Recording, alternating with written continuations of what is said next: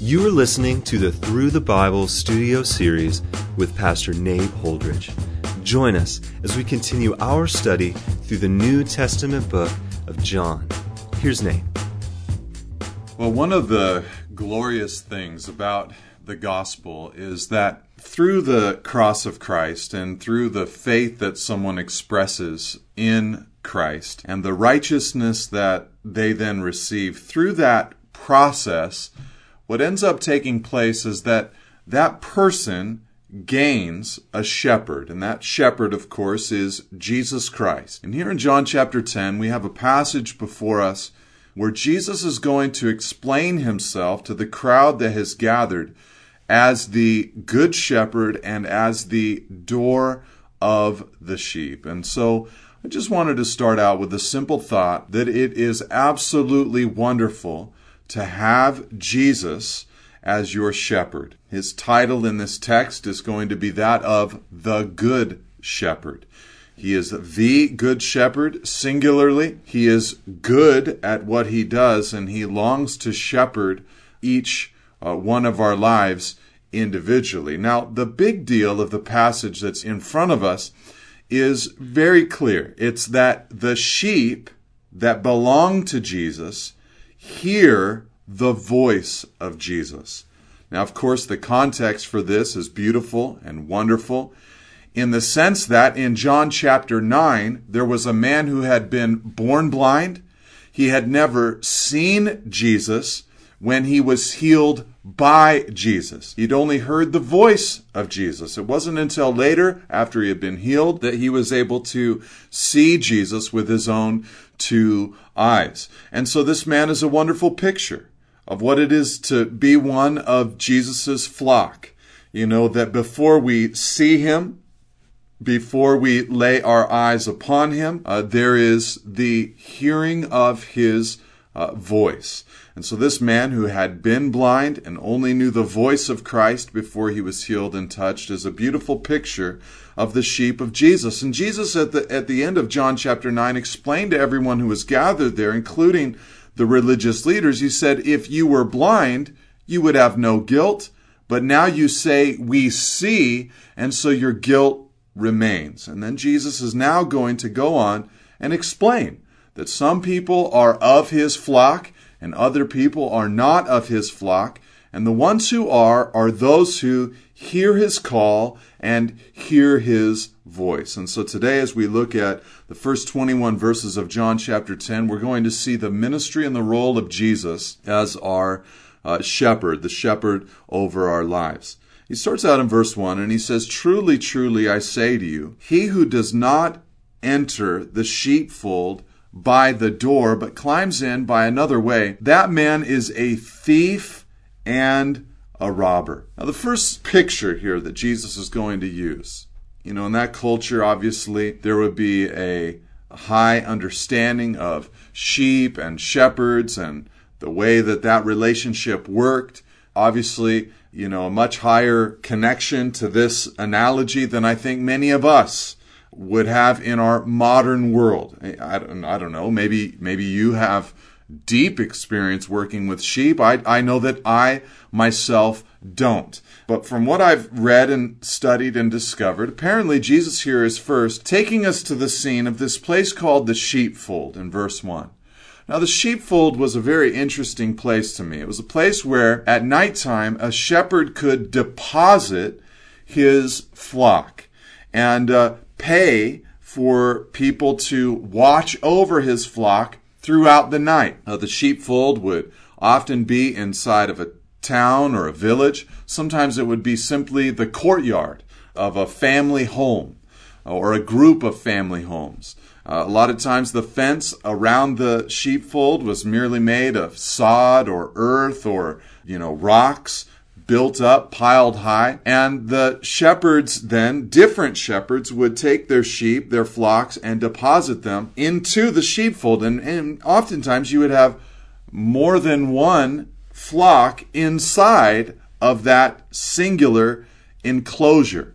And so the analogy is very simple to understand in the sense that Jesus says, verse 1, that those who do not enter by the door but climb in by another way, that man is a thief and a robber. And it's very obvious that he is speaking uh, about and rebuking the religious leaders. These religious leaders who did not believe that the man had been healed of his blindness, and then once they came to believe it, did not believe that Jesus was from God because he had had the audacity to heal on the Sabbath day. These same religious leaders who kicked the blind man who'd been healed out of the synagogue as a result of him standing up for Jesus and rebuking them for their unbelief. Those same religious leaders are still there, and Jesus declares, hey, listen, those who enter in by another way, they are thieves and robbers.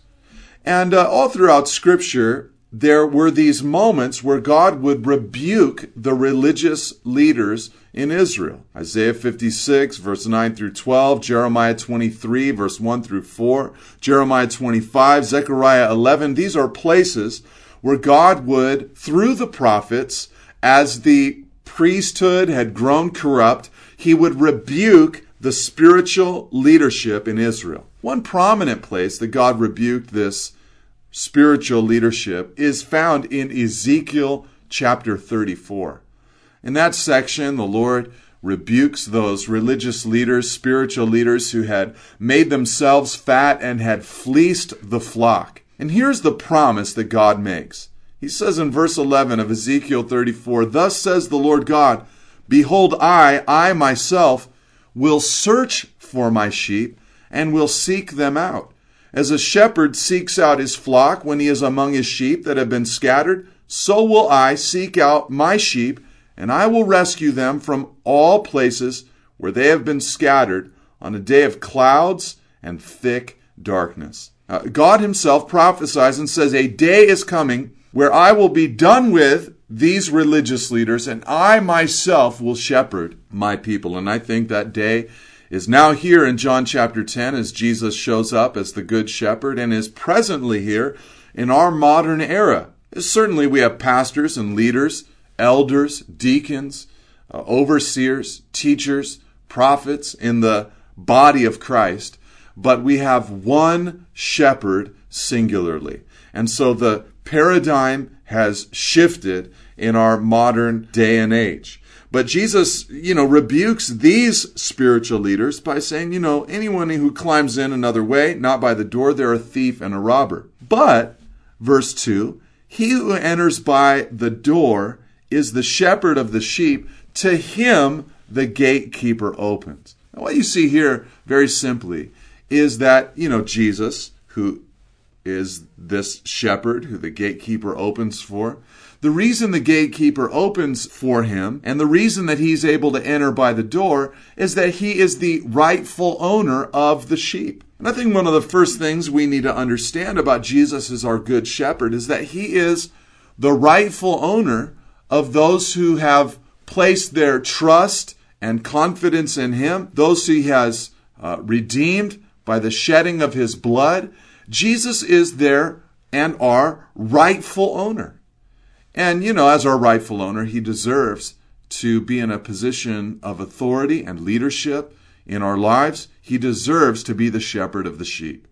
You know, in heaven, there's a song that is sung. Revelation 5, verse 9. After they see that Jesus, like a lamb who has been slain from the foundation of the earth, as they see Jesus and realize that he has, because of that blood that he's shed, authority to open the scroll uh, in heaven and to loose its seals.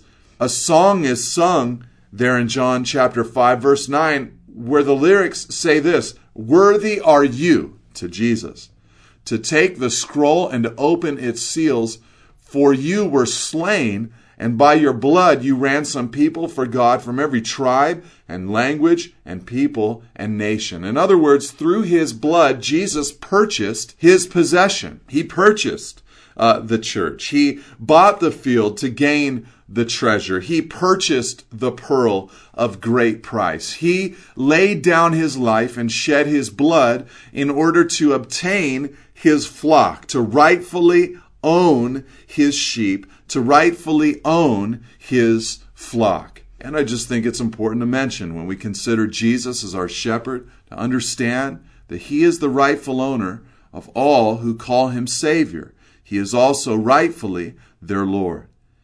And Jesus goes on in verse 3 to say, And he calls his own sheep by name and leads them out. When he has, verse 4, brought out all his own, he goes before them, and the sheep follow him, for they know his voice. A stranger they will not follow, but they will flee from him, for they do not know the voice of strangers. Now, the second significant thing that we see here about Jesus as our good shepherd is that his primary mode of leadership is his voice. His primary mode of leadership is his voice. Now, this was beautiful in the analogy that Jesus is making. In those days, when a shepherd would go into that sheepfold, if there were multiple flocks that were gathered inside, of course, the question would be how do you get your sheep out from amongst the general sheep population to follow you? And the answer was simple. The, the sheep would know the voice or the unique call of their shepherd. And when he made that unique whistle that only he could make or that unique yelp that only he could make, they would hear it and they would begin to come out from among everyone else and follow him. And Jesus says that he, he does that, but he actually calls each one of his sheep by name. Uh, something that is even probably an, an, an addition to uh, the shepherds of that era and time. And so the sheep come out, they follow him, and uh, they know his voice. He goes in front of them, Jesus says. He doesn't push from behind, yelling and shouting directions, but he calls them and walks in front of them, and they follow in his steps.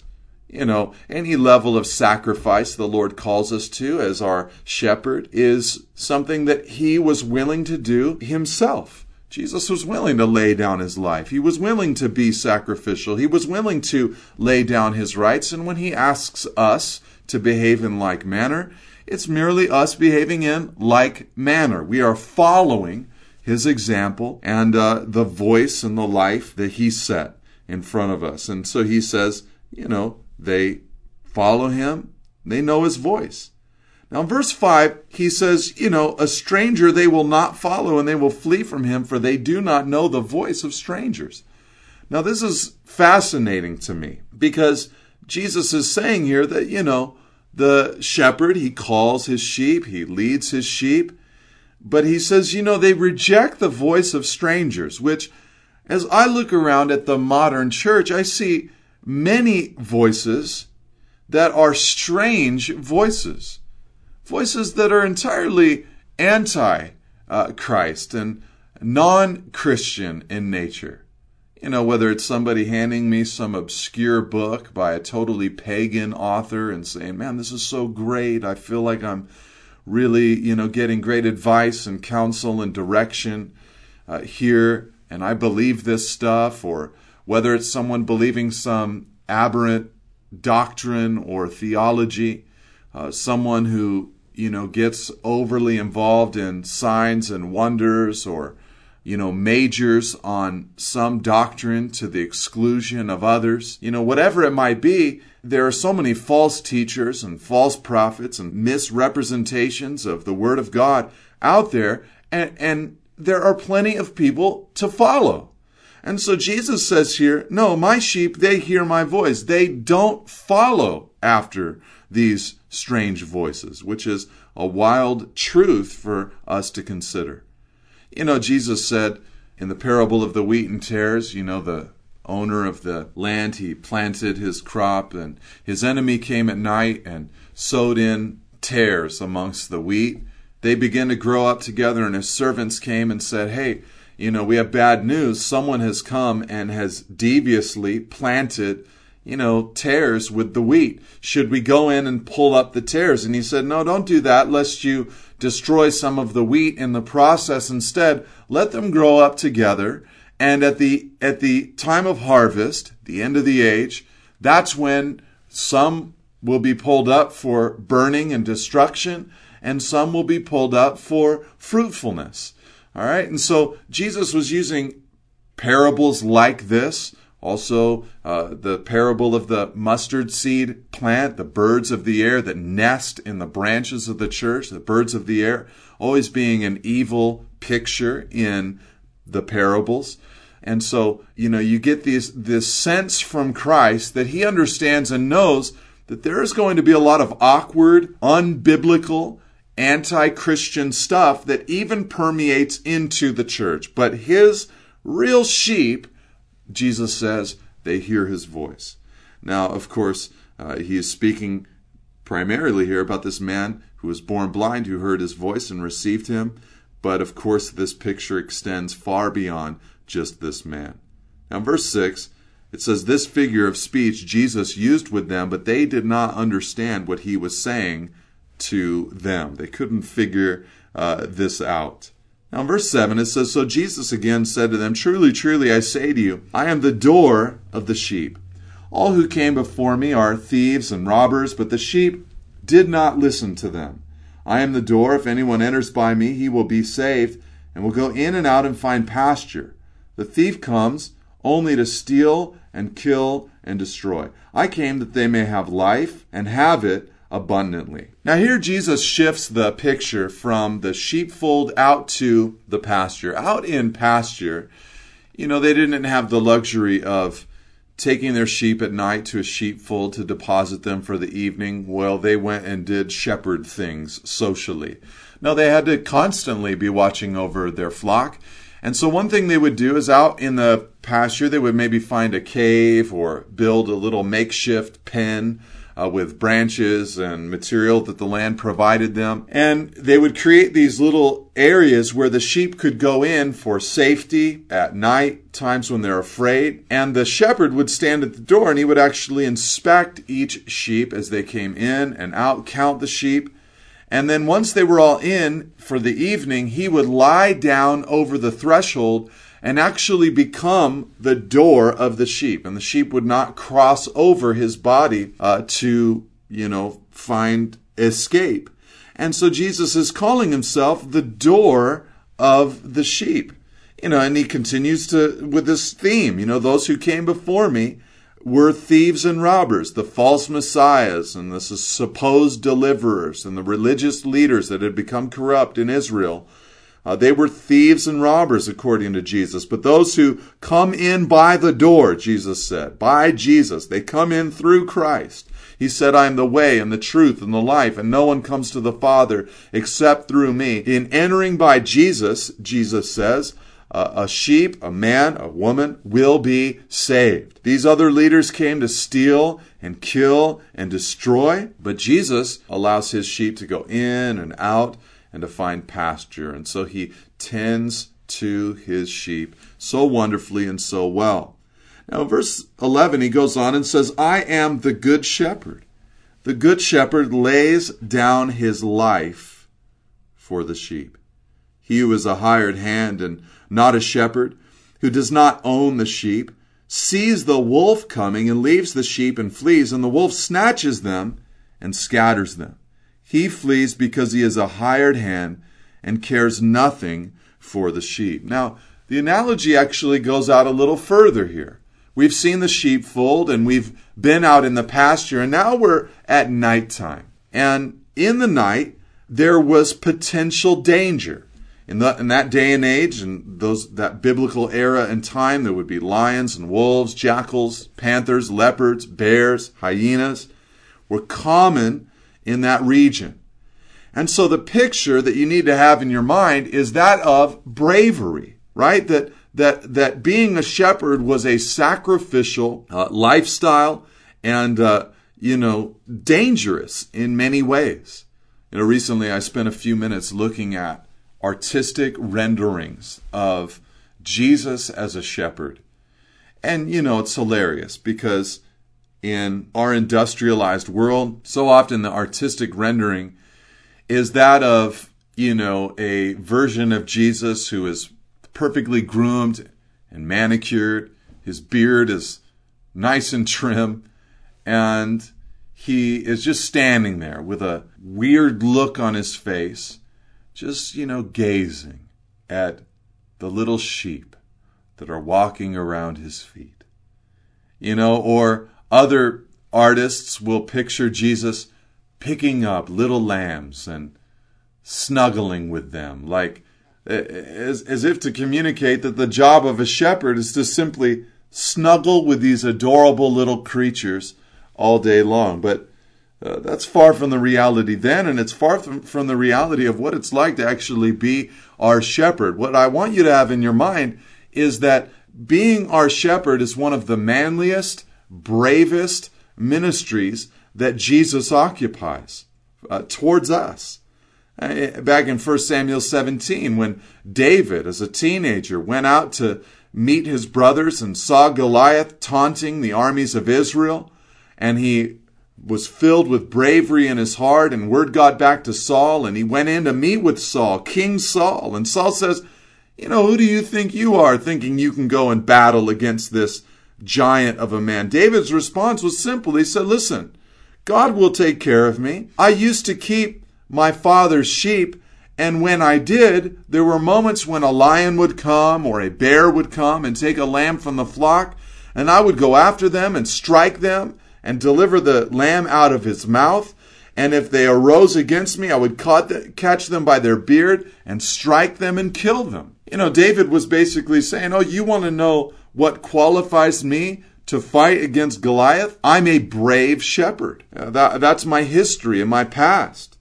And so I just want you to see that, that Jesus laid down his life for us and continues to lay down his life sacrificially for us. This is a brave thing that he had done. He didn't merely die a death designed to serve as an example of how much he loves us, but he died for us because we, like sheep in the teeth of a wolf, were in imminent danger. You know, we needed to be rescued. The train of sin and wrath and death was racing down the tracks and we were pinned on that, that train track, and Jesus released us and pushed us out of the way just in the nick of time, and he consumed and absorbed the full brunt of that sin and death and wrath in his own body on the cross of Calvary. And so what we need to know is, is that, you know, his ministry in shepherding us isn't some lightweight kind of thing that is cute and cuddly and sentimental. No, it is brutal and sacrificial and required the laying down of his life. And if we serve a Lord who was willing to lay down his life in that way, then don't you know that today we still have an advocate with the Father, 1 John 2 1. His name is Jesus Christ the righteous. If he was for you then, he will be for you now. But, you know, false shepherds, they flee when they see the wolf, Jesus says. They're simply hired hands and they care nothing for the sheep. Now, in verse 14, Jesus goes on and says, I am the good shepherd. I know my own, and my own know me, just as the Father knows me, and I know the Father, and I lay down my life for the sheep. You know, the next thing that Jesus communicates about his role as our shepherd is his intimate knowledge of us. He says, I know my own and my own know me. There's a, there's a connection and a closeness that we have together. And he uses this fascinating comparison in verse 15 when he says, just as the Father knows me and I know the Father. That same level of intimacy that has existed inside of the triune Godhead, the relationship between Father and Son for all of eternity, that's a, a, a, great illustration, Jesus says, of the intimacy, the knowledge, the oneness of uh, Jesus with his sheep. He says, I know my own, and my own know me. You know, Paul says in Romans 6 that we are so closely identified with Jesus that it is as if when he died on the cross, we ourselves died. And when he was buried in the tomb, we ourselves were buried. And that when he rose from the dead, we also were risen. And in like manner, as he ascended to the right hand of the Father, so now we are seen by God as seated with Christ in the heavenly places. It's just amazing the closeness and the identity and the unity that we have and possess with Christ. And so, what a wonderful invitation into practical relationship and fellowship with Him. He longs to be close with us and to enjoy us and for us to enjoy Him. And then Jesus says in verse 16, He says, I have other sheep that are not of this fold. I must bring them also, and they will listen to my voice, so there will be one flock and one shepherd. Now, he's there that day speaking to Jewish leaders, a Jewish crowd, with a Jewish blind man who has now been healed. And he stands up and says, There are others I have who are not of this particular flock. And I think Jesus is clearly referencing the future Gentile church that was to come, for which I'm personally incredibly thankful. And Jesus says, So there will be one flock and one shepherd. In other words, in the, in the mind and heart of God, uh, there is no need to strive to create unity. No, what we do as Christians is we strive to maintain the unity that we already have. We have unity around the cross and the gospel. That's what brings us together and makes us one flock with, as Jesus said, one shepherd. You know, he alone is the true shepherd. You know, no pastor or teacher can, uh, you know, be ultimately everything you need kind of shepherd. Only Jesus can really do that. He's given pastors and teachers to the church as a gift for the equipping of the saints for the work of ministry. Uh, however, he is the one shepherd who is true and good and noble. And for that, I'm so thankful. I think any pastor or spiritual leader worth his salt, when reading and studying John 10 and thinking about the pastoral shepherding ministry of Jesus, every one of us says, and, understands that we are incomplete in the way we do things. Jesus Christ is perfect and good as our shepherd. Let's close out together. Verse 17 For this reason the Father loves me, because I lay down my life that I may take it up again. No one takes it from me, but I lay it down of my own accord. I have authority to lay it down, and I have authority to take it up again. This charge I have received from my Father. He'll speak of his Father later in the chapter, but here he's announcing this ministry of laying down my life, I have volunteered for it. And what that says of our value to him is amazing. There was again, verse 19, a division among the Jews because of these words. Many of them said, He has a demon and is insane. Why listen to him? Others said, These are not the words of one who is oppressed by a demon. Can a demon open the eyes of the blind? And so Jesus, our good shepherd, lays out his case and invites us into that kind of relationship with him. Allow him to shepherd your life. God bless you and amen. Thank you for listening. For additional resources and teachings or to contact us, please visit us at nateholdridge.com.